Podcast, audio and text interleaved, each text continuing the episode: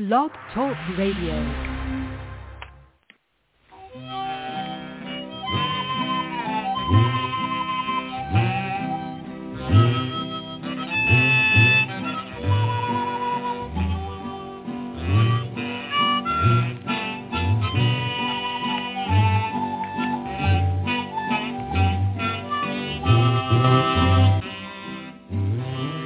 Welcome once again to the Lucky Mojo Hoodoo Rootwork Hour, brought to you by the Lucky Mojo Curio Company in Forestville, California, and online at LuckyMojo.com. I'm your announcer, Clifford Lowe of CliffLowe.com in scenic Teaneck, New Jersey, and in just a moment we'll be joined by our co-hosts, Catherine Yronwode of LuckyMojo.com in Forestville, California, and ConjureMan of ConjureManConsulting.com in Mission Viejo, California.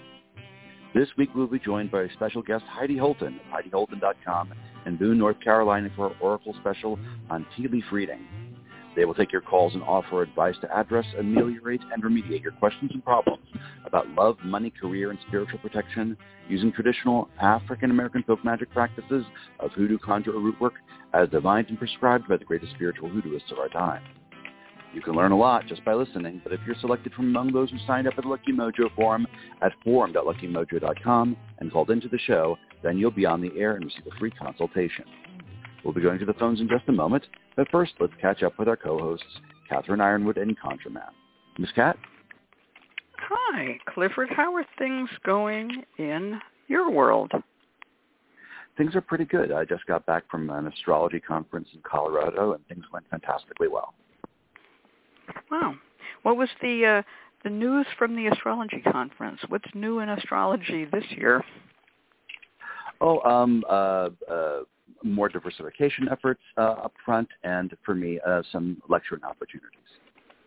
I see. Well, I wondered if anyone had, you know, um, you know, thought using astrology have predicted any new upcoming disasters or any new good times. Um, I, I, I was focused elsewhere. There, there's more of an interest in astrological magic right now that I paid attention to, but uh, the predictions are always all, all over the place. Uh, as always, predictions in astrology um, uh, tend to um, uh, kind of run in cycles. You know, everyone goes, "Oh no, we're in for a really bad set of time," and eventually all the astrologers get on board and go, oh, "My God, what was that?" Um, and then uh, there's always the optimists who are always looking forward to the next good cycle because uh, astrology is kind of like the weather. You know, it comes and goes. It changes and flows. So congratulations on um, being out there in the astrology world. I'm very proud of you. And astrolo- astrological magic is something that not every astrologer does, and you do it, and that is good to hear. And there are other astrologers in AIRR who also do astrological magic, and uh, ConjureMan is one of them. And uh, oh, there's mm-hmm. a bunch. Well, all right. Um, what I'm doing here is um, preparing myself for a delayed house cleaning. So usually I do a shop cleaning at the first of the secular new year, and then I do a spring cleaning in my house but this year, what with everything, there was just too much of everything, including COVID. I didn't want to, you know, hire cleaners. I have a 12-room house. I usually hire someone to help me. I'm getting old. I just didn't want them in the house because, you know, half the cleaners don't want to get vaccinated and the other half of them don't care if they have COVID or not when they show up. And um, so I didn't do my spring house cleaning. And my daughter, my darling daughter Althea, said, well, what do you want for your birthday? By that time it was May 12th, so it was already past the first day of spring. I said, I want a, a house cleaning for my birthday. And she goes, okay, we'll do that. Well, come come Labor Day, she oh, says, cool. hey, we're showing up tomorrow. We're going to clean your house. So um, uh, Matt, Max, and Althea uh, are going to show up and we're going to clean house with Nagasiva and I. We're going to have a whole, probably a six-hour house cleaning. That's two hours per room. We'll see what we can do.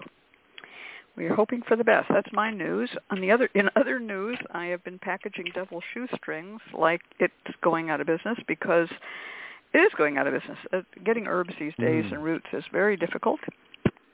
We had to stop selling devil shoestring wholesale for quite a while because everyone was buying it wholesale, breaking the packages open and selling one little piece at a time. But we got in um, this summer's harvest, and um, so glad we did because now I'm just sitting here day after day packaging little packs of devil shoestring. We will soon have it for sale wholesale again. All will be well. Seasonal herbs, that's what it's about. And um, the other thing that's going on here is um, I'm taking suggestions from my friends and fans and followers. You all know that at Hoodoo Psychics, every time I go online, I put up my what I call my little flowers. Right, this be a little picture of a flower, which has been uh, uh, photoshopped and and made beautiful by Nagasiva. And then I write about the flower, what its use is in the Victorian language of flowers or floriography. And I'm starting to put together um, a website. We're nearing, uh, we're over 90 of these flowers now, and I'm starting to put together ideas. So here are the ideas, and if anybody has an idea, just ch- type it in the chat. Number one, yes, there will be a web page. It won't have my advertisement for being on Hoodoo Psychics. It'll just show the flower, the name of the flower, and what it's good for, and then the text that I usually put in saying this flower is has the meaning and symbolism of such and such. That goes without saying that I, my patrons will pay for that. They will pay me at the rate of about two dollars a week for me to make these pages, and that'll be great. But then what do I do with them? And so that's the real question. Do I make a floriography oracle deck? Or do I make a full color 96 page floriography book? That's it. Those are your choices, folks. Please write in the chat. Do you want do you and, and if you say both, then then what do I do? Because that's a lot of money to invest. Full color 96 page floriography book or a floriography oracle deck that you can shuffle through. Please make a, a, a Nagasiva put in the chat. Both perforated. I think I think not. Well, so far nobody's even answered. None of you have a, none of you have a clue what I should do. I've put in a lot of work on this, and it's really going to be one of the few things that Nagasiva and I will take both full credit on because he's done the art for it. So one more time, going, going, gone floriography oracle deck that you can shuffle and pull a flower and or a Ramona, the other truth says both. okay, Ramona. Uh, or a 96-page floriography, full-color floriography book. Okay, deck, book, deck, book. Mickey MSB1, we're fine. Pay attention. Do you want the book or the deck? okay. All righty, folks. That was, that's how things are here. How are things with you, ConjureMan? Things are quite well, although I do want to know, how are you surviving the heat? Uh, it is we're having a massive heat wave across the country, East Coast, West Coast. Uh, the East Coast and the West Coast are hot. I'm pretty sure the Southwest and Southeast are hot as well. But uh, this Labor Day weekend is supposed to hit uh, triple digits. It's going to be the hottest uh, temperatures in September ever, from, from what everyone is saying. And it looks like it's already getting there. I mean, it was it was uh, 102, 103 uh, this afternoon. I don't know what it is now because I've naturally been hiding away in the air conditioning. But yeah, we're we're reaching uh, really crazy, crazy temperatures right now. Uh, so everyone stay safe, stay healthy, drink lots of water, stay in the pool shade, if you've got AC, turn it on. But also, if you're in one, in one of those bigger metropolitan areas, you know, uh, in the in the cooler times, preserve as much power as you can because you want to avoid blackouts and whatnot. Uh, but yeah, it's been it's been wild. What about you? Are, is it hot where you all are at? I know it's a little bit more oh, temperate in your region, but it still gets hot, right? it's very, very, very hot. It's um unbearably yeah. hot. And uh, right now, Sonoma County, where I live, is under a fire watch. You know, it's terrible. And the town of Weed just oh, wow. burned down. Yeah. God. Um, yeah. Yeah. This so, is this is this is these are not natural temperatures. These are not good temperatures. No, no, no. And here I am planning floriography de- decks or books while the whole Wild West burns. Maybe that's exactly what we need, a bit of beautiful flowers and choreography. I know. while while, while I we're know. dealing at these temperatures. Remind us of more temperate times. Yeah, yeah. Well, I'm getting votes. People are voting. Thank you. Thank you very much. Um, and um, Onyx Rose said, Weed's gone? Yeah, look up the town of Weed. It's called the Mill Fire. Half the town of Weed is uh, burned up. In fact, it is the historically black part of Weed. You didn't know there was a historically black part of Weed? Yes, there was. Mostly people who'd come up from Louisiana to work in the lumber mills. They had, um, yeah, it's gone. It's burned out. Um, very sad, very sad. It's one of the um, last um, places of its type that was an old lumber company, lumber town. Pretty much gone. I mean, there's part of it still there. Thousands of people's evacuated. Okay, people are voting. Book, deck, book, deck. I will look at these later. Let's get to our uh, new topic of the day. And this is going to be brought to us by our guest, Heidi Holton. So first of all, welcome to the show, Heidi. Welcome, welcome. Thank you so much. I have been looking forward to this all week. Well, Excited we would you love to have you.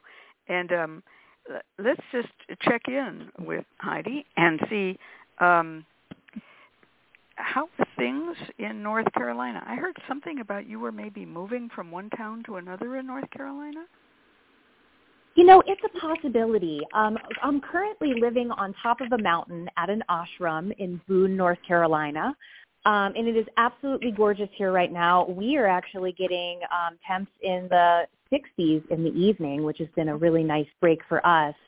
Um, and you know, my my plans are always kind of shifting and changing. I was very much displaced during the pandemic career-wise and had to kind of shift and move and so I'm always looking for my next opportunity. Yeah. So, Oh, wow. um, if you were to move, uh, would you be moving from a more rural area to a more urban, or staying in the rural area? I would be staying in a pretty rural area. I'm not much of a city girl. I like to have my privacy, my quiet. Um, it's something that I've always loved. So I would be moving to a similarly rural area. Hmm. Okay, great. Well, I like to know that you're in a rural area because, in my opinion, having met you and hung out with you, you'd be happier that way. you're just that kind of a person. yeah, I I get that. I I think I know you pretty well and like you a lot. Yes. And uh you deserve to have trees around you. Not Well, concrete thank you. boxes. I agree. hmm Live greenery, yeah.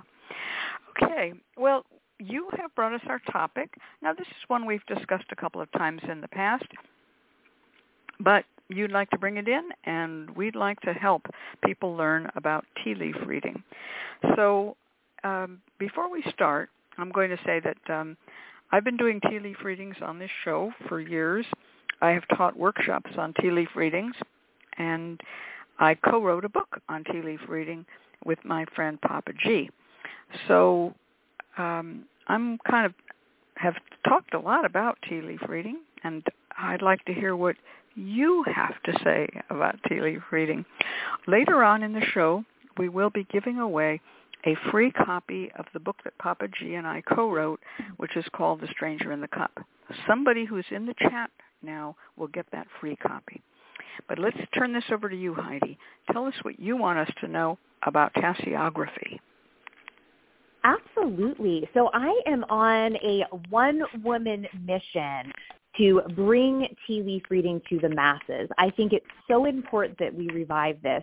And the inspiration for this for me really came from when The Stranger in the Cup was released. It made tea leaf reading seem very accessible to me, which I had never thought of tea leaf reading as being an accessible form of divination. It seemed very difficult, mysterious. I wasn't sure where to get started. Um, and then one very um, amazing trip to Scotland that I took, I um, had just gotten a copy of The Stranger in the Cup, and I happened into a little cafe that offered tea leaf readings.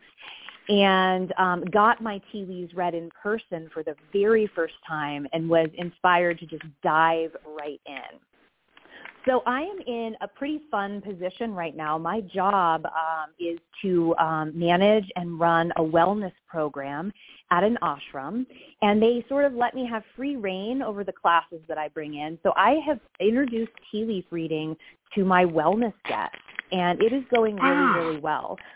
Um, I've noticed during, uh, you know, there was a shift in um, wellness during the pandemic. Everyone sort of went away from being out, you know, in restaurants, in bars. They started staying home. And I feel like tea leaf reading is a really, really nice thing that people can do, um, not only to figure out what's going to happen in the future, but also to just give their bodies a little break, a little detox from, you know, drinking wine every night. It's something healthy that we can do in the home. Um, tea is full of antioxidants. It's a calming ritual that you can do in your home. Um, and I highly recommend that everybody give it a try. So that's kind of where my inspiration for all this came from. And then just starting to perform daily, you know, little study cups for myself every day, um, I really got comfortable with it and realized that it's a pretty simple, um, fun activity that just about anybody can do. If you arm yourself with a list of symbols and some good tea to drink, I really think this is accessible for everyone. You know, you you hit on two things here that are important. Tea is actually a good medicinal. And when you said no more drinking mm-hmm. wine every night, you know that is one of the most discouraging things about, you know, partaking of social media is finding out how many of my friends drink every night, drink alcohol every night. And um yeah. And so yeah, thank you for speaking up for wellness. That is not a good form of life. Drinking tea is much better for you. Some say green tea is better. Some say pu'er, which is a halfway between green and black kind of fermented tea. Some say black tea because it has more caffeine. But um, whichever tea you choose, or if you choose just herbal teas, you can read those tea leaves. And people think mm-hmm. of tea as coming from China, which it does. But tea leaf reading actually did not originate in China. Tea leaf reading originated in Scotland. And it may have originated also in Norway, or during the time when Norway was the uh, owner of Scotland, so to speak. It is a domestic form of divination, and it apparently started with herbs. Uh, just whatever herbal teas you were making, whether it was chamomile tea or, you know, some sort of a, um, uh, you know, little rosemary tea or whatever, a blend of herbal teas, for instance. And reading those leaves became a domestic art in Scotland. And when it was introduced into England, which was really a, during the 19th century, early 19th century, as it became sort of spread down into England, it was always associated with Scotland. It was always like, that's what the spaewives do in Scotland. And spae, S-P-A-E, is an Old Norse word, which is um, a fortune teller, a soothsayer, or a wise woman. And so a spae wife is a woman who who spaes, who is related to the word spy, to espy, to see. They're far seers. They're clairvoyant women. And so this is always associated with Scotland. And of course, America had a lot of settlers who came from Ireland, England, and Scotland. The Irish had picked up tea leaf reading by then, of course, too. And so this was associated with Anglo-Saxon um, settlers, but it rapidly spread into the African American community due to contact, you know, in the homes where there were enslaved black women who were serving women who wanted to read tea leaves and they learned how. And by the time of emancipation it became known that African American women were often even more gifted at reading tea leaves than white women, and white women would go to black women to have their tea leaves read.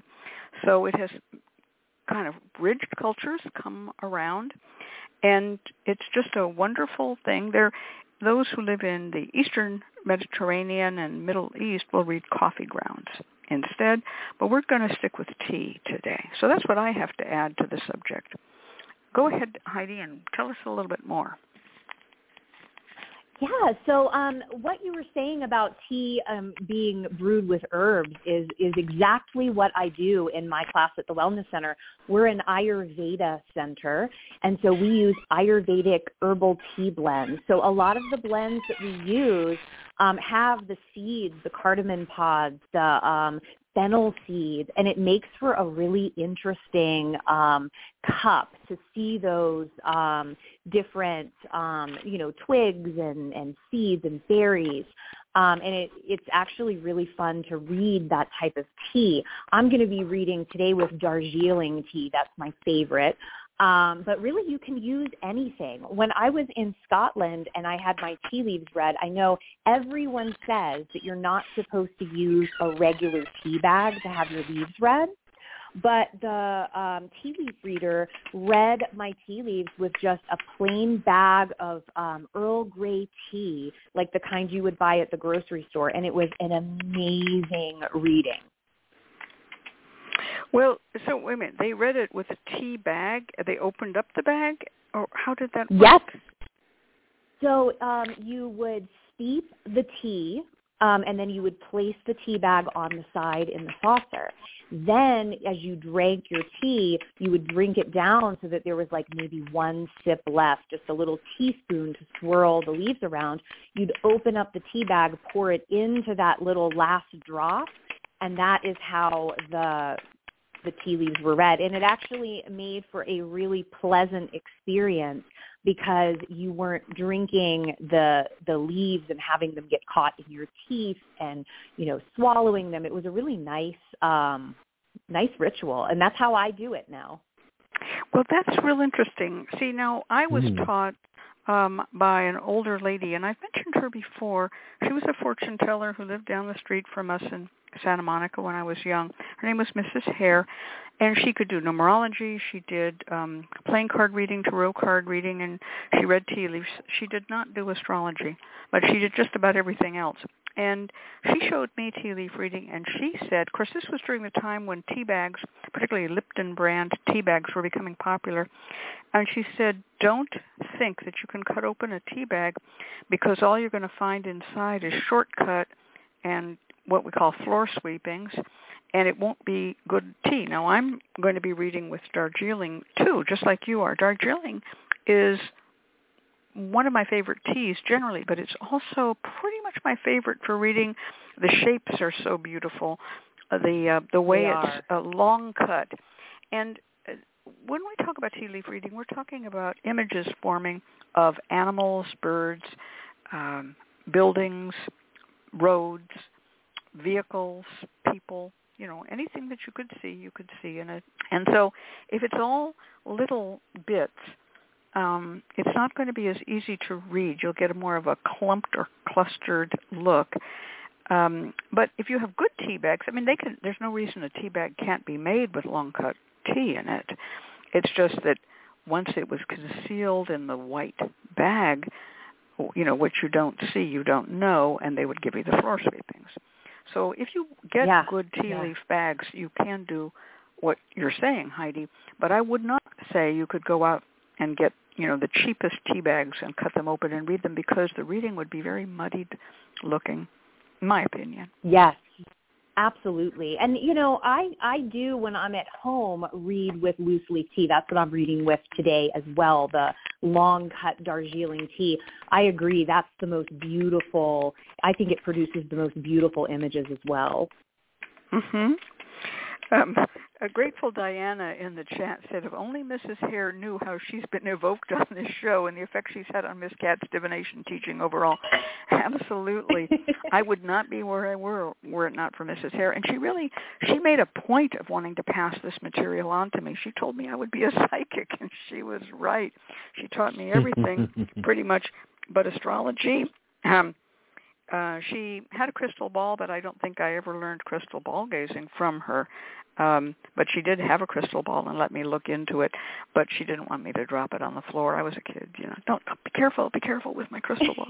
so, but um, but um, tea leaf reading for me really kind of took off in my life when I uh, found a, a book and a teacup and a saucer in a box of books that my parents had bought from a, a lady who had uh, grown up in Australia but had gone to England, had been a friend of Aleister Crowley, and she had a book by Cicely Kent on uh, reading uh, fortunes and tea leaves, and she had a Melrose Cup of Fortune. And I was helping catalog the books, and my mother said, yeah, you can have the cup and saucer. I said, what about the book? She goes, well, you'll have to work to get the book because the book is worth money.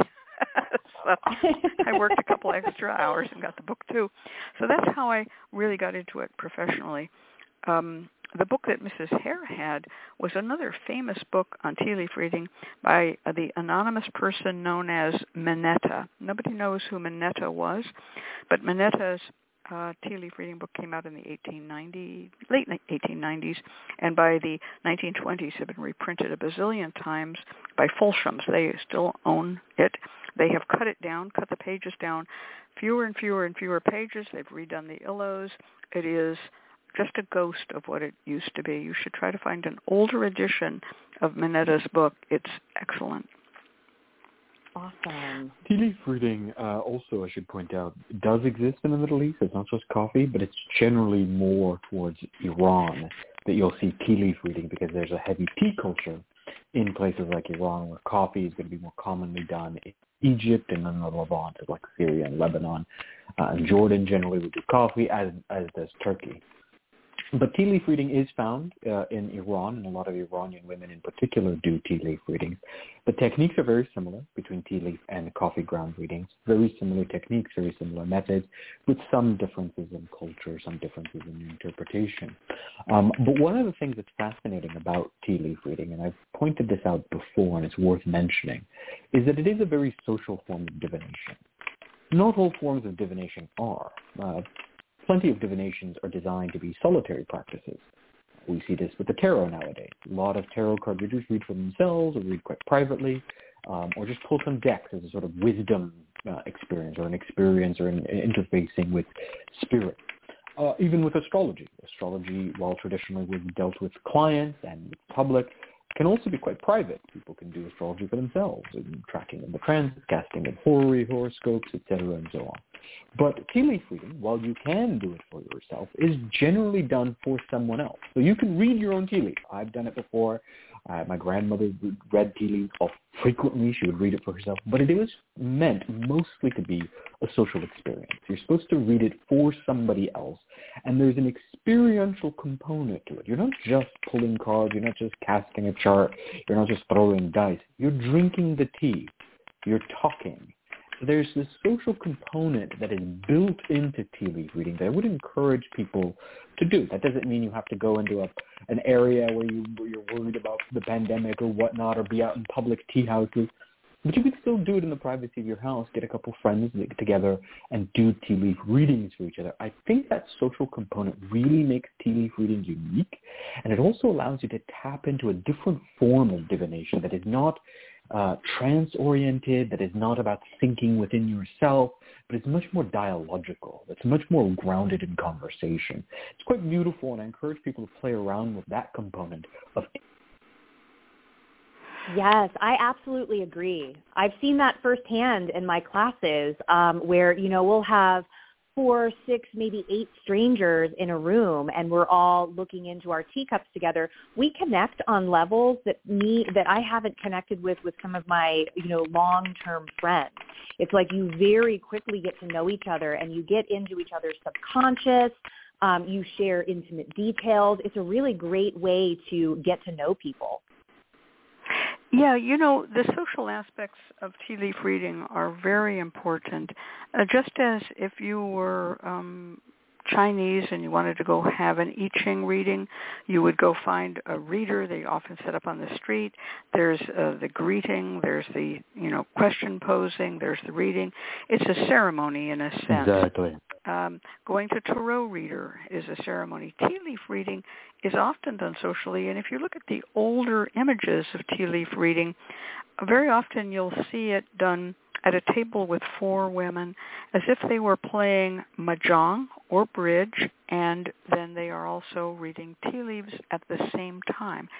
And I collect old postcards of tea rooms and there are postcards of the mahjong room in the tea room, right? Where you could all go play mahjong. There's room for four people, and then the tea would be served, and you would read your tea leaves as well. And you would. One of the traditions is to pass your cup to the person on the left, to see if we were dealing, right? Cards, and like, oh, you read that person's tea cup, they read yours, and so forth. These are social traditions that are on the verge of being forgotten but they're wonderful social traditions. When I did a workshop, we were at long picnic tables. Everyone had a teacup. We we looked at our own teacup, and then we exchanged with the person across these long trestle tables. Here, you read mine, I'll read yours. It was great.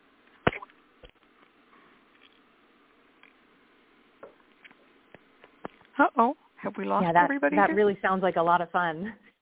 yeah, it is fun. It's the social aspect of tea leaf reading also can be found in um, the idea that um, of the Im- old images, you'll see young women having their tea leaves read by older women. It's sort of an initiation into adult womanhood. The first questions they would always ask, "Will I get married?" You know, um, and so forth.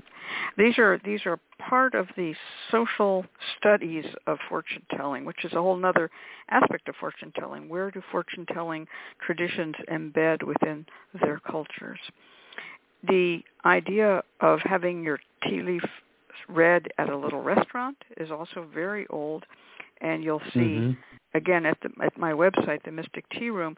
There's a whole section on just on tea rooms and then there's a whole thing on just tea rooms where free tea leaf readings were offered as part of the food service. A woman would come around and read your tea leaves, or you would get a chit and you'd be able to go to her table where she sat and just did tea leaf readings one after another as people brought their cups. And um, those are um, very old traditions. They still do exist. Um, there are still tea leaf reading tea rooms in America and in Canada. Not many it, but it never died out completely, and it certainly is something that should be revised and uh, you know made possible. When I was young, I could read tea leaves at cafes. Not these were not tea rooms, but they were just a regular old cafe where they had, you know, a little bit of um mm, cake or strudel or something. They had six different kinds of coffee and they had six different kinds of tea. And these were in the college towns. And if you, you know, ask them, can I read tea leaves in the corner and collect money? They'd say, sure. You know, you draw customers. I put up a little A tent um, card, says tea leaf readings, one dollar, and uh, they'd buy a cup of tea. I read it for them. That was nice, you know. Then you could maybe get them into tarot reading, which was a little more elaborate, but tea reading made sense to the proprietor of the shop. So if any of you guys want to be tea leaf readers, and if as restaurants are coming back after the pandemic, think about you know, advertising tea leaf readings free every Tuesday or whatever, but you're going to pick up a little money uh, in tips, or the pay, the uh, proprietor will pay you a little bit to be there and do it the thing. It's a good way to earn just a little extra money and also meet clients. That's a now, fantastic we need to talk, idea. Yeah, we need to talk about the historical basis of tea leaf reading because we haven't touched on that. Um, uh, and that is tea leaf reading is not arbitrary. It's not. There's this horrible book. Oh my God, it's the worst book on tea leaf reading ever, ever written. It is so sucky that I don't even want to name it. Although it's horrible, and you will run across it at Amazon. Don't Oh, buy it. part of us It, no, it. just don't. It's a book about intuitive tea leaf reading, which means I have no fuck clue on earth what the fuck I'm doing with these tea leaves, but I'm going to spin you some tale and you better listen. It is terrible. Tea leaf reading is an intuitive art, yes. You'll see certain things and you might, you know, see other things where someone would see something different in the cup. But tea leaf reading goes by certain rules. And these rules, anything Scottish, English, or Irish is going to go by rules. You know that. That's how their magic is made, Yes, right? It's right. always by rules. And the rules are so simple. If you look at the teacup from above and you place the um, handle toward you, toward your heart, the handle is called home. And you go around the rim, and that's going away. You go clockwise around from like 6 o'clock to 9 o'clock to noon. That's called away. And when you're at 12, that's away. And then you have returning from 12 to 3 to 6 back again. And that is the first week. And then you go down the cup and you go down one week, two weeks, and the bottom of the three weeks is at the where the wall of the cup meets the um, base of the cup, and fourth week is at the bo- at the bottom. So you have one, two, three, four weeks. Fourth week is sometimes called the far future. And in those spaces, you will see different images that are formed by the tea. That's what we're really talking about here. Some people, like me, call it a thematic apperception test. You know, do you see a a, a raven or do you see a hawk? That's up to you. It looks like a bird. Okay, hmm. Maybe you thought it was a pigeon. The reader is going to make some intuitive um, feelings about that, but some will just say it's a bird and leave it at that. But you have to be able to see pictures, and that means you do have to be psychic to a certain um, degree, uh, intelligent. You need to know the difference between an image in a cup that looks like a helicopter and an image in a cup that looks like a big circle with a cross on top of it. right?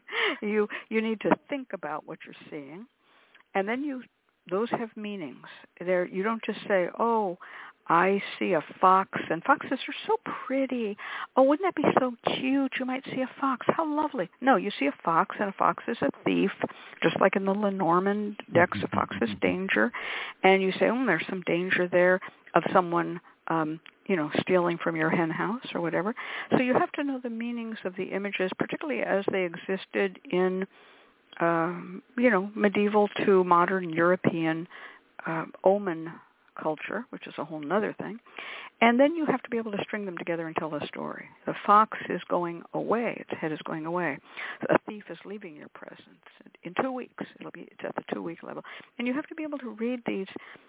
And there are many books, and the books have lists and lists and lists of these images and what they mean. The good tea leaf reader should know at least a hundred images, at least a hundred um, an excellent tea reader might know 200, and it's no shame if you look it up in a book while you're learning. I mean, one well, of the things you're pointing out knows, here is that there's a logic to what you're doing.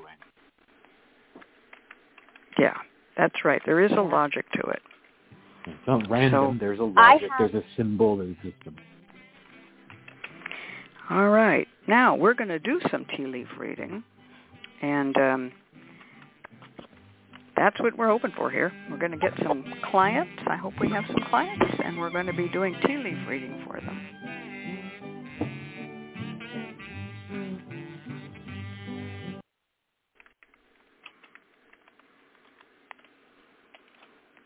Is my cue? Oh, right. That's your cue, babe. okay. All right. Stay tuned. The Lucky Mojo Hoodoo Rootwork Hour with your host, Catherine Yronwode and ConjureMan. Be right back. We'll be taking calls from our listeners, answering their questions to spiritual divination and prescribing down-home conjure remedies and remediation. Our call-in clients are subject from those who filled out a short questionnaire at the Lucky Mojo forum at forum.luckymojo.com. You can listen to the show online through Blog Talk Radio or via telephone by dialing 818-394-8535. If you filled out a client questionnaire at the forum and you have not already done so, please dial in now to 818-394-8535 and press 1 to let us know that you're available to be on the air. We will select callers by the area code, and if your area code is announced, we'd like to say hello and let me, your announcer, Clifford Lowe, read a brief description of your situation before turning it over to the hosts.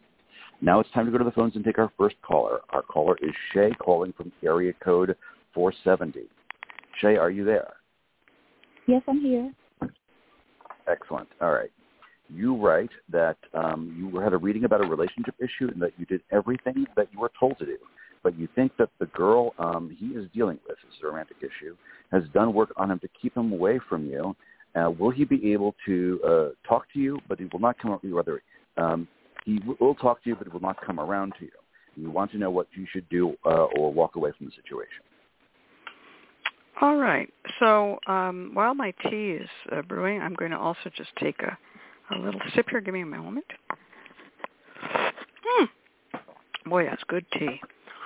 All right. So I'm going to ask a couple of questions before I read for you. What sign of the zodiac are you? Uh, Pisces. Pisces. And what sign of the zodiac is he? Uh, Gemini. A Gemini. All right.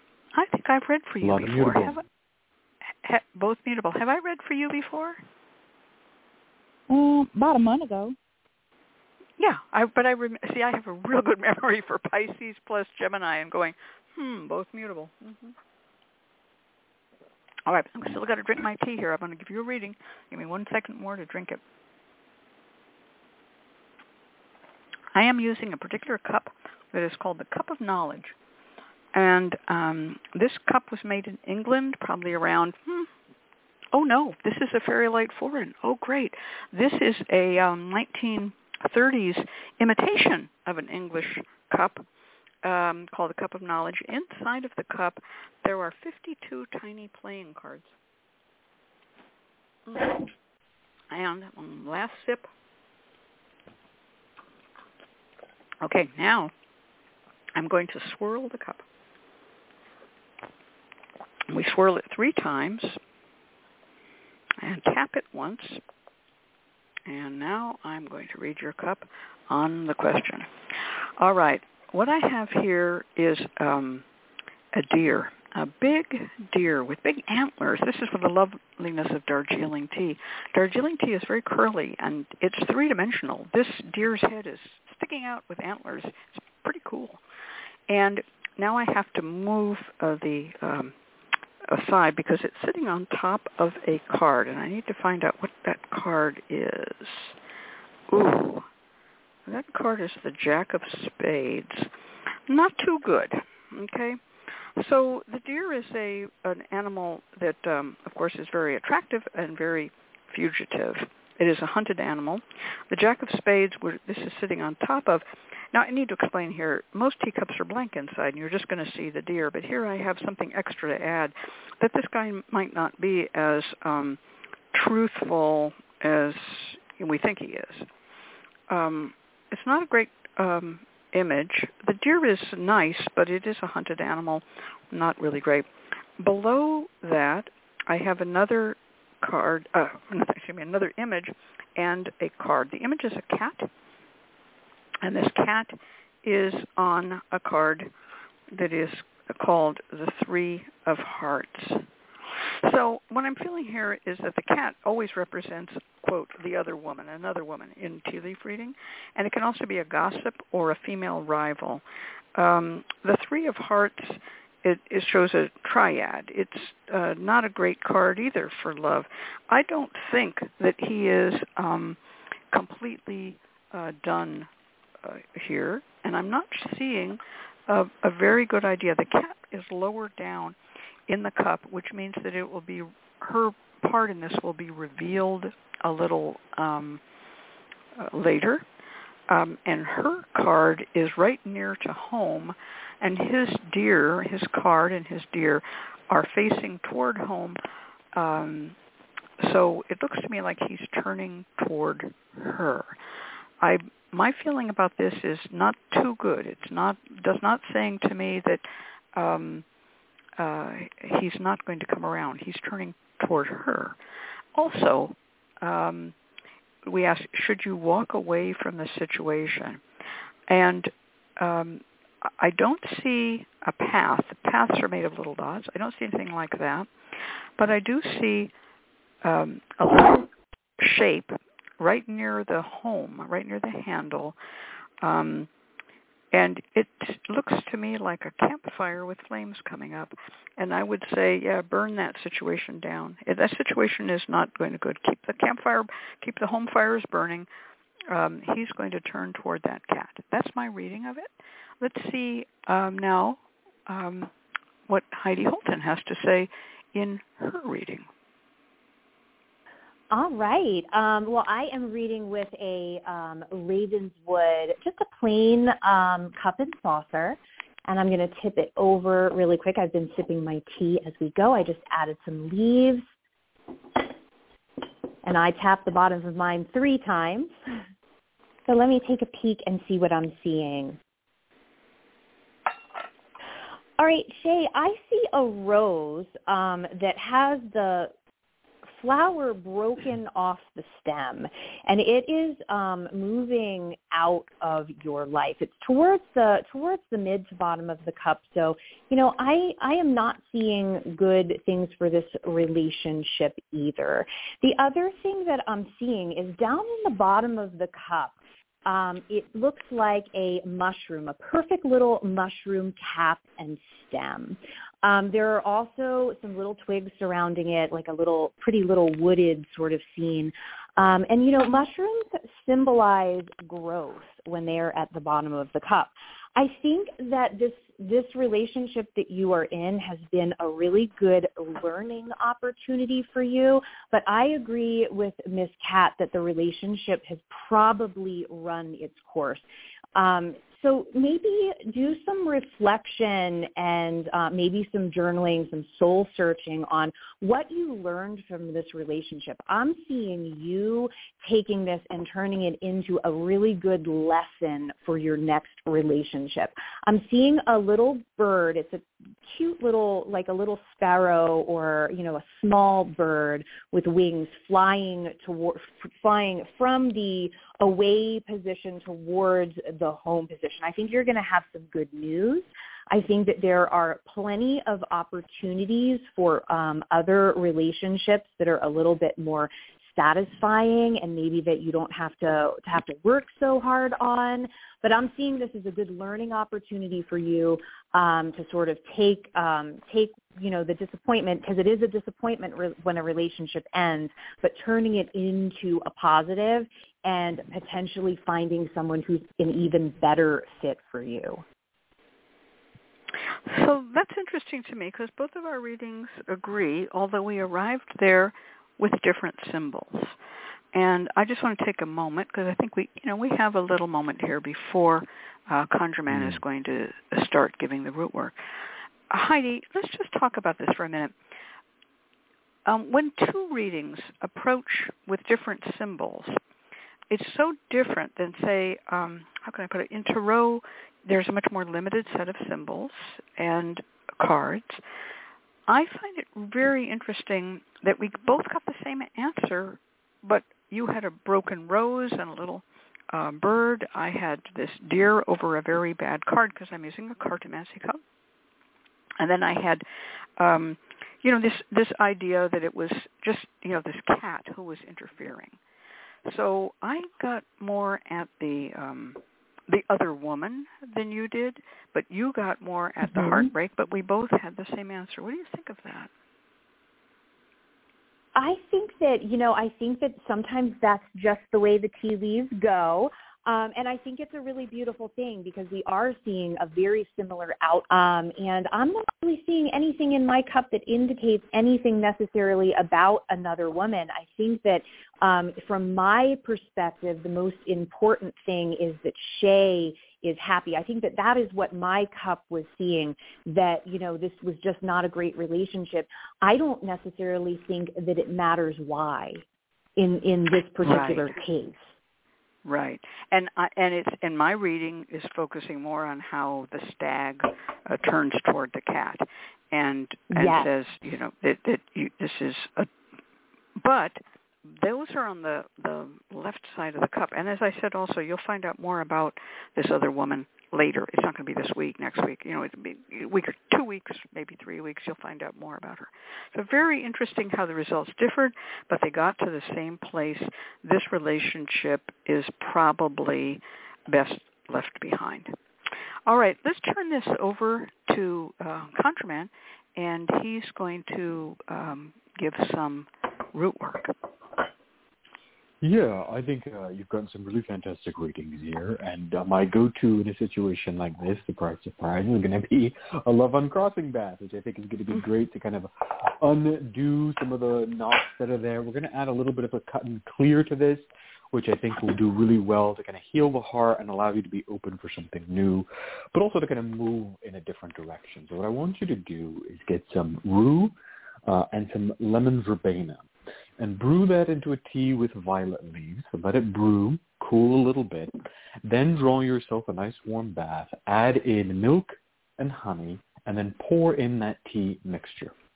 You're going to bathe in this and allow yourself to soak and let it to kind of heal your heart. One of the best things to do in the love uncrossing bath is to reflect. Reflect first uh, on all the sort of bad things that have happened the things that are not good in the relationship, the things that are unpleasant, the things that were not good. I didn't get it. we didn't get a lot of communication. There was not a lot of intimacy, whatever it was. Kind of reflect and let that soak into the water. Do this for about 15 minutes. And then for the next 15 minutes, start to think about the things you do want in a relationship. Start to think about the joy, the happiness, the the the camaraderie, whatever it is that you are looking for in a relationship, start to think it visualize it. Get out of the water, allow yourself to air dry, take a little bit of the used bath water, dispose of it off of your property. Then I want you to go and start this working on a Friday. I want you to go before your altar, take out a piece of paper and write what it is you're looking for in a person. Write what it is you are looking for and desiring in a partner. This can be the good qualities that you had with this other person. It can be something completely different, but you want them to make this meaningful. I always tell people to write a meaningful list. It shouldn't really go above nine qualities. You should be able to distill people to roughly around nine qualities or so. If you go above, it's not that big a deal. It's not a hard, fast rule. But the reason I tell clients this and the reason why I tell my students this is because it makes them really focus on what matters. You should not be writing, and I tell this all the time. I say if you're writing and you're interested in someone who is wealthy, you should write, I want my partner to be wealthy, financially stable, and generous. You shouldn't be writing as I want him to make seven figures, and I want him to, write, to be driving a BMW, and I want to make sure that he has a four-bedroom house. You know, that, the more you add sort of superficial elements, the less likely those things will come to pass. But if finances matter, for example, which they should, you should write, I want someone who is financially wealthy, who is generous, and who is fine, who's good with his money. That is a more meaningful, for example, quality than saying, oh, he needs to be making seven figures uh, and have a five-bedroom house. You know what I mean? So be thoughtful in the qualities you're looking for. Write this down on a piece of paper. Take some Love Me oil and dab the four corners and the middle, as well as add dab of sexual fluid four corners and the middle. Place two roses into the center of the sheet, fold it up, and place it into a heat-proof dish, a censer, or a thurible of some sort. Get some come to me incense, place it into a cone on top of that paper, and light that incense, praying that wherever this person is, wherever they are in the world, that they hear your prayer and that they come to you as quickly and as swiftly as possible. From the four corners of the world, they will rush and come to you. Burn this down on that Friday. Whatever remains, take a pinch of that ash and place it right underneath your bed in between the mattress and the box spring so that they are drawn to you and drawn to your bedroom. So you want to do this sort of connecting work. Draw this person into your bed. Take the remaining ash and go to the crossroads but take with you a fan that is a hand fan made out of feathers. So now we're tapping into what Heidi saw a little bit in her cup. We're going to play with feathers here. So get a fan made from real feathers, not a paper fan, not a plastic fan, an actual fan made out of feathers. You can find these online. They're pretty easy uh, to get. You can make your own if you have some feathers. Perfectly fine. You go to the four corners and you're going to use that fan. You're going to use the spirit of that bird from this fan to send your prayer out. And you're going to waft that incense to the four corners of the crossroads. You're going to face towards the north. You're going to go. If you are to the north, you're going to come to me and come to me quickly. If you're to the east, you're going to come to me and come to me quickly. If you're in the south, you will come to me and come to me quickly. And if you're in the west, and so on. And you're going to do the four corners, blowing the incense to the four directions, calling them to you from the four corners of the world. Go back home and completely let this work go. Open your heart, open your mind and say, wherever this person is, whoever this person is, may they come to me in my life. I am open to them and may they come to me and be with me in my bed. And allow this to manifest. It will take a little bit of time if they're further away, but they will come into your life generally around three, so you're probably around three weeks. You might see it a little bit longer than that this person may start to manifest. And then put yourself out there. It's really important that when you're starting to draw someone new, particularly as you're moving away from one relationship into another, you need to put yourself out there. No you if you never leave your house. if you stay in your bedroom all day, all the magic of the world isn't going to draw that person directly to your bedroom. Start to put yourself out there. If you don't go out physically, you can use dating apps, you can use online dating, whatever works for you. Maybe social media works for you. You're going to connect with someone on Facebook. Join a Facebook group. Uh, join a, I don't know, Instagram group. I don't know how that works. Whatever it is, right? Connect socially or go out Go out to coffee shops, you know. Be safe, obviously, in the pandemic, but go out to coffee shops. And this person will manifest themselves, and they will be the qualities that you are looking for in that individual. So put your trust in the work, open yourself up to it, uncross and cleanse yourself in the matters of love with that verbena that'll help to cut and clear, and then use incense to draw in new love. That's my recommendation. We've got time, so let's see if Heidi and Ms. Cat have anything further to add. Wow, I have a question. Now, you were burning this down and getting the ashes, and then you took the feather, and then you mentioned incense. Is this more of the same incense or the incense ashes that you scatter the at the incense crossroads? ashes. So you, That's you're what you to burn okay, the that's what incense you- down. Yeah, burn burn the incense until it burns that petition paper, so that all becomes the prayer. You put a pinch of the ashes underneath your bed, and the rest of the ashes you're going to dispose of at the four corners using the fan. The, right, so like throw some ashes in the air and then floof, floof, floof with the feather Floof, fan. her, exactly. okay, I got it now. That's a really, um, that's really a nice spell. I have nothing to add to it. It's really perfect. How about you, Heidi? Do you have anything to add? Well, I have a fun little suggestion if um, Shay would like to um, incorporate a little tea leaf reading into her life.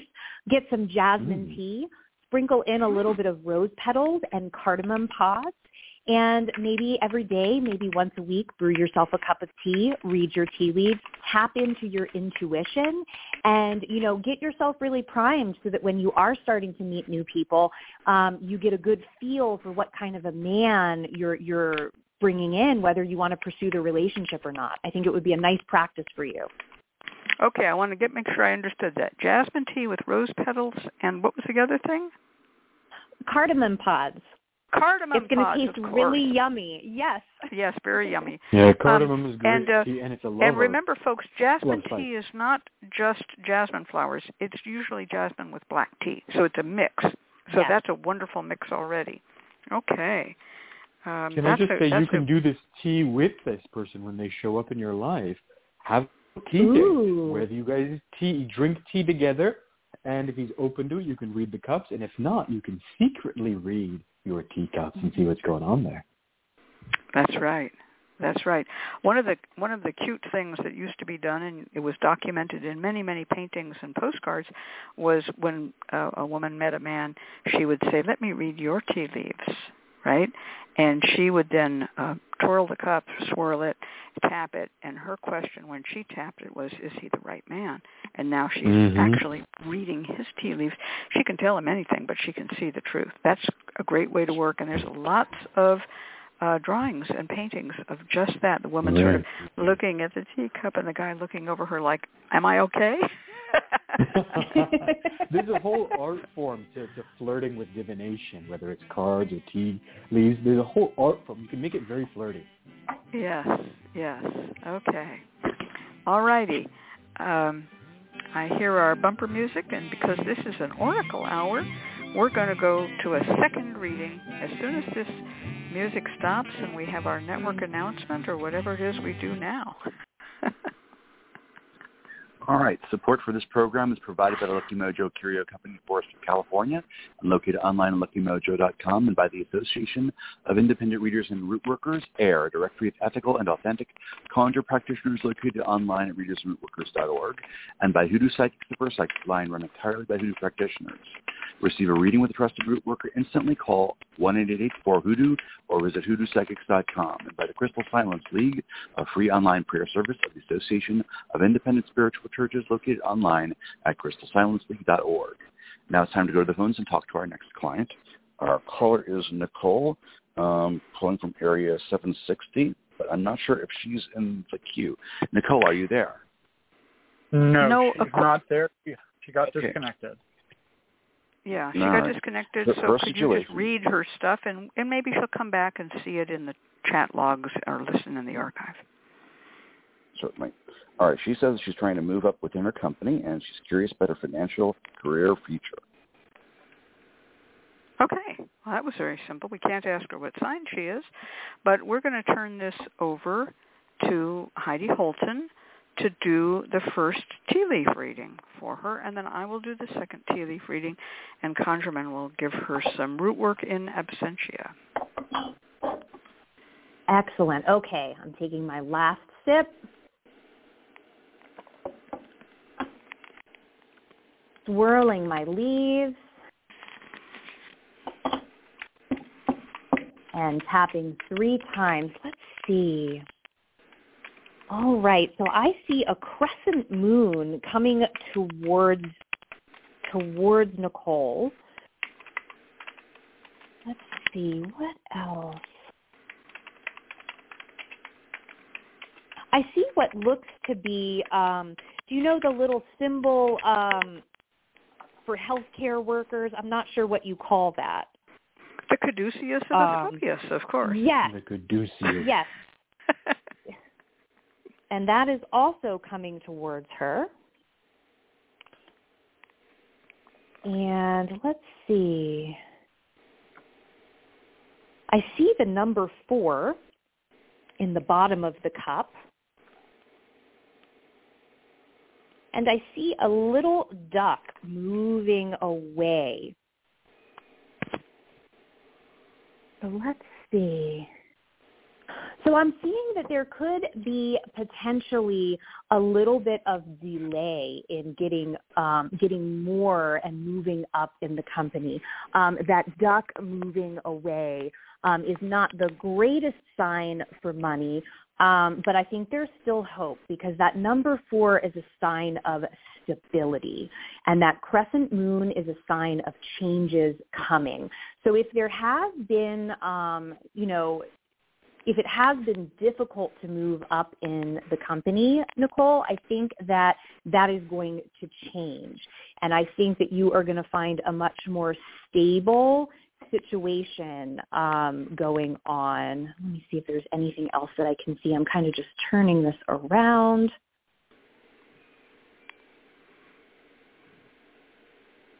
Yeah, those are the main ones popping up. So, you know, be careful with your money. Um, if you are um, in a situation where, you know, you are in a, in a position where you can save and invest, I think this is a great time to do it. Be patient, be looking for changes and new opportunities, and really focus in on stability within your home and within your family. And I think that's going to put you in a good situation financially. Um, and don't be afraid to ask for a raise. Okay, is that it for you? Yes, that's it for me. Okay. I have one of the weirdest readings in this uh, cartomancy cup I have ever seen. I'm kind of mind blown, actually. I've never seen any, this happen before. So let me explain again. My cup is called a Cup of Knowledge. This is a copy of the Aynsley and other English cups of knowledge made in the 1920s, 30s, 40s, 50s, and so forth.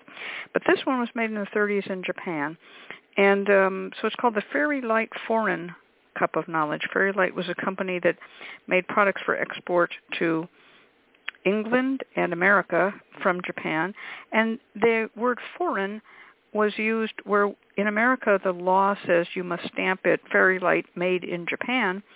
In England they had a law which is that pottery must be made in England or it must be stamped foreign, and they didn't care what country.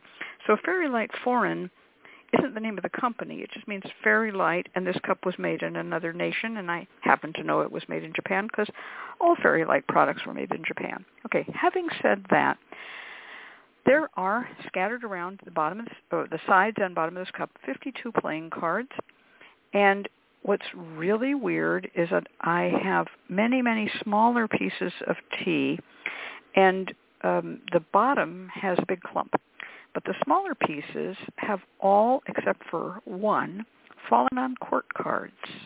So this is really Hmm. strange. Yes, I've never seen this before. So I have here um, the Queen of Clubs, the Queen of Spades. I have the Jack of Spades. I have the Jack of Diamonds. I have the Queen of Diamonds, the King of Diamonds, the Queen of Hearts, I guess that is. Hard to tell on that one. And um, I think that's it. All of these are court cards. They, each court card has one lump of tea leaf on it, and there's only one that isn't a court card, and that one is the seven of something. So I'm going to move it aside. The seven of clubs. Okay. So Hmm. this is an odd reading because I've never seen this like picked out. So who are all these court card people? They are um, uh, jacks, queens, and kings, sort of evenly distributed. They're distributed throughout the suits. This tells me that in order to progress, you're going to have to make friends with higher up people in the hierarchy at the company, and that you can kind of pick them out. I mean, what, whatever it is, you're going to to uh, try to reach out to these people who are higher level than you. Seven of clubs is the only one that's not, and that could be a sideways reach um, to somebody who is, um, you know, willing to be a helper. Wands uh, in the tarot deck are the same as clubs in a poker deck, and when I see clubs, I think of wands and I think of candle magic. Candle magic might help. But th- so, but this is very, very odd. The number seven as being the only other number, I mean, because everything else is kings, queens, and jacks, um, is very strange to me. And no aces, by the way. It's not. It's just kings, queens, and jacks, and that one lone seven. Now, there's one other uh, image here, and this is an arrow um, made of many tea leaves, kind of run together with a with a pointed head, like an arrowhead, and it's pointed out from home to the center of the cup. It just goes down the side of the cup and just down to the center. So the arrow is aspiration, and it's also news. And again, it means it just points to the bottom of the cup is four weeks in time. Um, I think that making friends with other people at this place is going to be the key to your success. And you're going to have to do favors for them. You're going to have to go that little bit of extra. Um, when you think of cards and the way they were invented, and they make use of a sort of a hierarchical, monarchical system of thinking, which we don't in a democracy usually think about. Um, this talks about being um, um, helpful, you know, helpful to these people. Um, and the um, diamonds represent money. Spades represent hard work and also sorrow. Clubs are, you know, light and uh, also intellect, and hearts, of course, are love. But what I'm seeing here is a couple of diamonds, a couple of spades, three diamonds, a couple of spades. You you have to make up to these people, and you will get higher uh, kudos in the place. This is a very odd reading, folks. I just have to say every reading is weird, but this one was super weird. That's all I can say about it, really. Um, so um, let's see what else I can see in this cup. The arrow um, always represents news. News is on the way. And so when you get an arrow and it's pointing in a certain direction, in this case it's pointing from home to away, I can ask where is it pointing to? Which cards is it pointing to? And it's pointing to the, uh, oh, it's pointing to a jack, a queen, and a king pretty much pointing just straight away. I want to say something else about these cartomancy cups. There's no pattern to the way the decals of the cards are laid down. So any two cups from even the same manufacturer, the cards may not all lay in the same position, and different manufacturers will lay them out differently. Just saying. Um, so I, you couldn't hold up your cup and say, "Oh, I know where this is in her cup," but where they are from uh, the blank cup without the without the cards underneath, they range from nine o'clock to three o'clock, all around that area. So I think you need to um, find out more about the people in the business and work with them. You can use some candle magic, but you can also use um, good speech, flattering tongue, and um, Mm. And make friends. Flattering is actually something I don't always recommend, but here it seems like flattering or mimicking or asking advice for in a flattering manner are going to be uh, things for you. It's, a, it's a weird reading. Good luck. I I wish you luck. You'll know more in one month. You could come back if this was a little tea room. I would say come back in four weeks, dearie, because that arrow is pointing right down to the four week mark there. come back in four weeks, dearie, and I'll give you another reading. All right, let's turn this over to ConjureMan. Uh, I think that reading was actually cool uh, because I th- it fits exactly what, what I'm thinking about in terms of root work. You gave me a lot to work with there. Um, and I can work with these two and put them together to make some really cool root work. So we're going to do a sugar working can bring the favor of these higher ups to you and to sweeten your tongue so that your words will fall sweetly upon their ears. Uh, so this is the flattery thing that Miss Cat was talking. We're also going to work on uh, the images that uh, Heidi saw. So with the caduceus and that four, what I want you to do is start this working on a Wednesday in the hour of Jupiter. The caduceus representing Mercury and the four representing Jupiter. Four is the number of Jupiter. So on Wednesday in the hour of Jupiter, when the moon is waxing, so there's that crescent moon, I want you to begin this working. Take a dollar bill and write your petition on it. This dollar bill should be from your paycheck. So it shouldn't be from your savings account. It shouldn't be a random dollar. It should be specifically from your paycheck.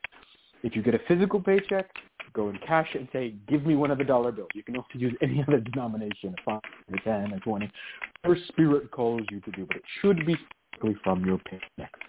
On that dollar, or whatever that bill is, write your petition on it.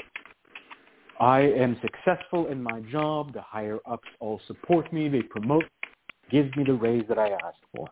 Something as simple as that. You're going to use a red string and you're going to wrap this around a cinnamon stick. So get a whole cinnamon stick, wrap it around it, and then use a red string, red string to hold it in. Get a jar, fill it with sugar, five finger grass, and bay. Put a pinch of five finger grass at the bottom, one bay leaf, cover it in sugar, then stick this cinnamon dollar stick, if you will, into that sugar and stir it. Every Wednesday, in the hour of Jupiter, you are going to pray as you stir the sugar. And you're going to take just a little bit of it and place it on your tongue and let the sugar dissolve. And as you do so, you're going to say, sugar, make my words sweet so that all who hear them are favorable towards me. And as you sugar, you're going to say, sugar, bring all the people that I call, call out your boss's name, call out their boss's boss's name, make them sweeten to me, make them favorable to me, and make them grant what I ask. Pray over this. You're going to do this for about a month. So every Wednesday, four times, you're going to do this. And then finally at the end of the month, this is the month that Miss Cat was kind of hinting at. We're going to actually play with that. You're, at the end of this month, you're going to take that sugar and you're going to bake some cookies. You're going to bake some cookies and with this sugar and take your job making sure that your boss and all those people get a little bit of it and they're able to eat it. This is a really great way that that combines practical uh, works of influence, which is bringing in sweet treats. Everybody loves sweet treats, and they always remember the people who bring in sweet treats. And it combines it with some really solid magic, this sugar that you have worked on uh, during this special day, on this special hour, for a whole month. You're going to do this. If you, for whatever reason, cannot feed people sugar, let's say for whatever reason you can't cook or your baking skills are crap or whatever, there's no excuse. Everyone can figure it out. YouTube exists. YouTube a, a basic cookie recipe. Um, but if let's can't, for whatever reason, you know, they don't really allow you to bring in cookies, then what you'll do is you'll take a small container of this sugar and replace the work sugar. Most workplaces have sugar that they use for their coffee that they use for their coffee, you're going to replace it with this. You're going to sneak it in. You're going to replace it or add it into the uh, collective sugar container, and people will use it whenever they make their coffee. As a last result, resort, what you can do, let's say you can't do any of that, you can just take a pinch of the sugar with you and sprinkle it around. Not a lot. You don't want to attract ants. You don't want to do. You don't want to make it a big. Just a really small symbolic pinch, very small amount, and you're just going to sprinkle it by the front door of your boss. Then, when you go to ask for an actual raise, or you are asking for a promotion, what you'll do is you'll put a pinch of this sugar with five finger grass into your pocket. You're going to go and speak to your boss.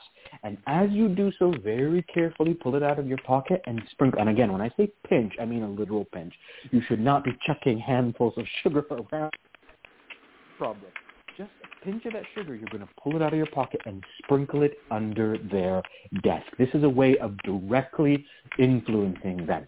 So this working has a couple different parts in it. One, it starts with the magical working of building the sugar. Two, then getting that sugar ingested by everyone. And three, using that sugar at the actual pay raise moment. So you're softening them up over time. You're softening up with the root work. You're softening up with the cookies. And then when you finally go and ask for it, you've got it in your pocket, sprinkle it. So it's a way of creating a link across all these different workings. It's really straightforward, really effective, and I think it will be really useful for you here. That's what I would recommend. We've got a couple minutes. Let's see if Ms. Kat uh, or Heidi have anything further to add. I do have one thing to add, and um, this has to do with the way that modern break rooms are set up. If that break room does not have a sugar container, like a sugar shaker from a cafe, but uses packets, steal some Mm. packets, interleave them with the sugar you have at home, Yep. then um, after praying over them, shake them off and take those packets back and replace them, and that's another way to Mhm. get the sugar into the workroom. Um, how about you, Heidi? suggestion. Uh, do you have any idea? You know, I don't. I think that those were absolutely beautiful um, recommendations, and I kind of want to use this at my own job. it's, it works. Let me tell you, it's fantastic. It's really, really useful and really effective. I will point out too that Ms. Kat's absolutely right that a lot of places have those sugar packets. By bringing some of those sugar packets home and then inter- you're creating the actual link with the sugar. The good news is that we're now in this kind of new people are moving back to sugar containers rather than sugar packets because everyone wants to go organic, everyone wants to go holistic. And so Right. a lot of these, it's particularly if you go to a startup, you will almost never find sugar packets anymore. It's really weird because she's right. Yeah. About Ten Yeah. years ago, everything was sugar packets. Everything was sugar packets. You weren't going to find those containers of sugar. So things have changed. Right. You know, it, that is so that is so true. I, Yep. I remember the first time a c- client told me that there were packets, and I'm like, oh, how gross, how corporate, how stupid.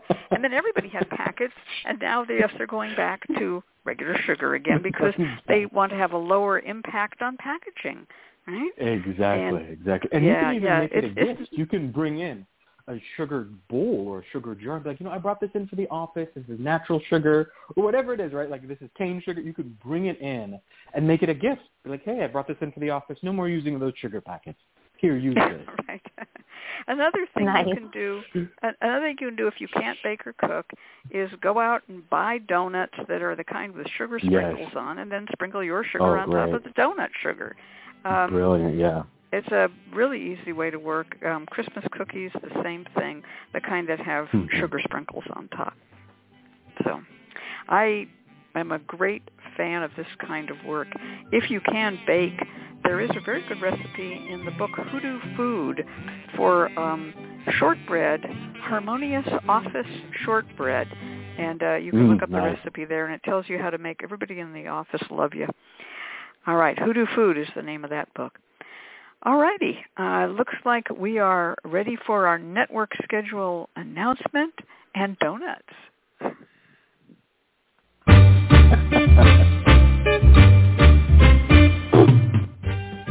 The LMC Radio Network is a media alliance whose excellent shows include The Lucky Mojo Hoodoo Rootwork Hour with Catherine Yronwode and ConjureMan Ali, Sundays 3 to 4.30. The Crystal Silence League Hour with John St. Germain, Tuesdays 5 to 6. The Witch, the Priestess, and the Cauldron with Elvira Love and Phoenix LeFae, Fridays 1 to 2. And Blue Flag Root Radio with Lady Muse, Fridays 7 to 8 all times Pacific, add three hours for Eastern, sponsored by the Lucky Mojo Curio Company in Forestville, California, and online at luckymojo.com.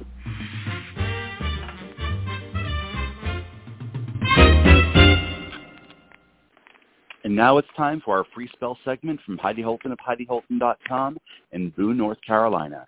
Take it away, Heidi.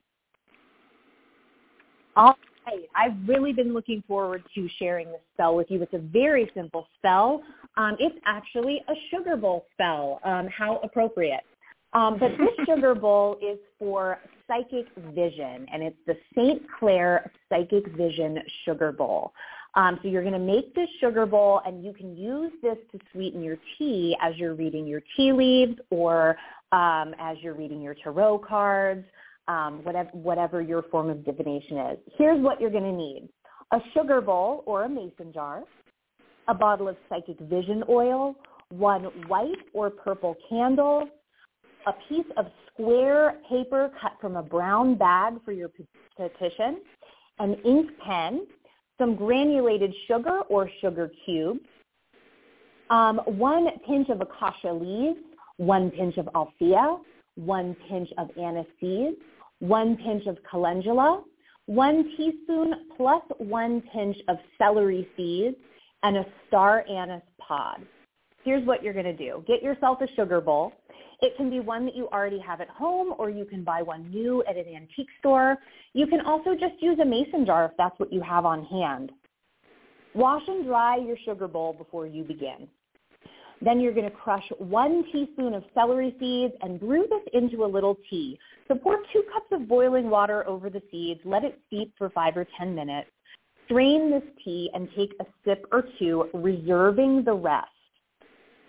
Fill your sugar bowl with the remainder of tea and swirl it around. You're going to pour this out into your front yard.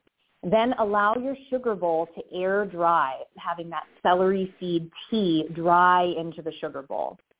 Then you're going to anoint a candle with psychic vision oil, pulling the oil from the tip to the center and from the base to the center. So you're drawing that oil in. Then light your candle. And by the light of your candle, write out your petition to St. Clare, who is our patron saint of psychic vision and second here's your petition. You can use this one or you can make up one of your own, but this is a little prayer to St. Clare of Assisi. And here's how it goes. I can look out now through the Lord's eyes. I can see the world as he created it in his mercy. I can see my sisters and my brothers with his love, and I can worship the Father through the eyes of the Son in the love of the Holy Spirit. St. Clare of Assisi, pray for us at this point, you'll um, five spot your petition paper with psychic vision oil. That means put a little drop in each corner and in the center. And you're going to fold your square of paper into a little seed envelope. If you don't know how to make a seed envelope, I'll provide you with some instructions below, but it's basically like a little container to put your herbs in. And to this little seed envelope, we're going to add a pinch each of our acacia leaves, althea, anise seeds, calendula, celery seeds, and a star anise pod. You put that into the packet and you're going to tuck it closed. Place the packet at the bottom of your dried sugar bowl and fill it with granulated sugar or sugar cubes. And you have made yourself a psychic vision infused sugar bowl. St. Clare will help you with your with your visions and with your with your divination and you can use this sugar bowl if you give readings to people and offer them tea. You can use it to drink before you give a reading.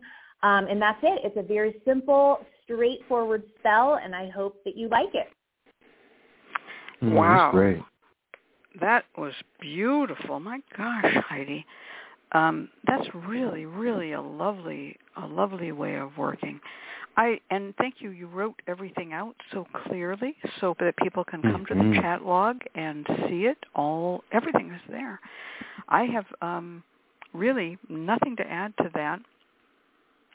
I do think that um, the idea of a a sugar bowl for far vision is something that any psychic tea reader could use, right? Now, Mm, I love the you- idea of adding a little bit of psychic vision sugar to Uh, Yeah, right, psychic vision sugar. now, there are going to be listeners who are not Catholic and they're going to go, "Well, what can I do? What what what spirit can I appeal to?"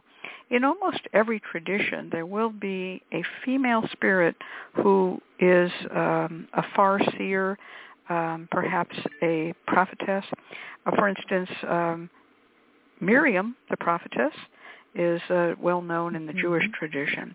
And so you could look up um, material in the sacred texts of your tradition and um, kind of tailor this to fit your religion if you are not a Catholic or don't wish to work by Catholic means. But many people will who are of the occult persuasion will say, sure, a spirit is a spirit and I'll work in the spirit of any culture. Mhm. For And instance, if you don't have if a, you- a spirit of sure, go ahead. Oh, okay. If, for instance, if you wanted to work with an African American spirit who was known for being a fortune teller and always telling true, you might work with um, Aunt Caroline Dye. And Yeah. um, and in um, in the uh, uh, AIRR, the Association of Independent Regional Networks, there so happens that there's an Aunt Caroline Dye Memorial Chapel, and there also is a temple of Miriam the prophetess. So obviously, some of the members of AIRR are thinking of these uh, of these uh, far-seeing women, spae wives, as they were called in Mm. Scotland. Mm. And if you don't have a cultural figure that you want to you can also invoke an ancestor. Uh, female ancestors in your line were likely psychic or had someone in your line who did readings or had some psychic ability or the ability to dream true. Everyone in their family line has someone somewhere in that in that lineage who's psychic that you can invoke. Mhm. That's right. Um, and uh, I, I I recommend that anybody embarking on a spiritual um, journey of becoming a reader, and that's what these oracle hours are about: is how do you become a reader, and trying to turn people on to new and different forms of divination. If you're embarking on a spiritual journey of becoming a reader, um, it's a good idea to mingle with the community and that means getting a few readings, giving a few readings, and um, joining social media groups that have to do with divination. Don't take everything at face value. Ask questions. Find a teacher. Maybe you'll be lucky enough to find someone who will guide you. Seems like Heidi would be a good guide. she she knows her business. All right. Well, there's our music, so we're going to do one more thing before we give this over to Clifford, and he's going to have to talk fast. Heidi is going to pick someone out of the chat room. This is a live chat, and she's going to pick someone who's going to get a copy of the book Stranger in the Cup, How to Read Fortunes and Tea Leaves. Pick someone, Heidi. All right, well, I'm going to go with Lopezi Faux okay, Lopezi Fofezi. You need to uh, put in the chat your real name or how we can contact you, or contact uh, Nagasiva, Lucky Mojo Hoodoo Root Work Hour, that's his name, um, and uh, contact him privately. Or you can contact Nagasiva Yronwode at Facebook. Make sure you get your free book. It'll teach you how to read tea leaves. All right, I'm going to, congratulations, Lopez Fofezi, and uh, Lopezi Fofezi. And I'm going to turn this over to, um, oh, Lopezi Fofezi says, wait, I have one. Well, pick another one, Heidi. Quick. Oh my gosh, um, Sig Needs C. Who? Sig Needs C. Oh, Signy DC. Okay, Signy DC, you are our, you get one. Sorry about that. Thank you, though, for being so honest, Lopezi Fofezi. Signy DC, um, on, and um, Clifford, go ahead. Thank you, Cat and ConjureMan, and thank you, Heidi Holton HeidiHolton.com in Boone, North Carolina, for being our guest this week. We invite you to join us next week when our special guest will be another really exciting guest. Um, once again, we've come to the end of another Lucky Mojo Hoodoo Rootwork Hour brought to you the Lucky Mojo Curio Company in Forestville, California. You can find Miss Cat through the Lucky Mojo forum at forum.luckymojo.com and ConjureMan at ConjureManConsulting.com in Mission Viejo, California. I'm your announcer, Clifford Lowe, joining you from clifflowe.com. The Lucky Mojo Hoodoo Rootwork Hour can be heard every week live on Blog Talk Radio at 3 p.m. Pacific, 6 p.m. Eastern Time, and the shows are available in archive via luckymojo.com slash radioshow.html. For all of us at Lucky Mojo, I'd like to thank you for being here and invite you to tune again once again next week at the same time when you will hear the familiar strains of the Memphis Jug Band playing the Jug Band Waltz. Thank you, everybody, and goodbye.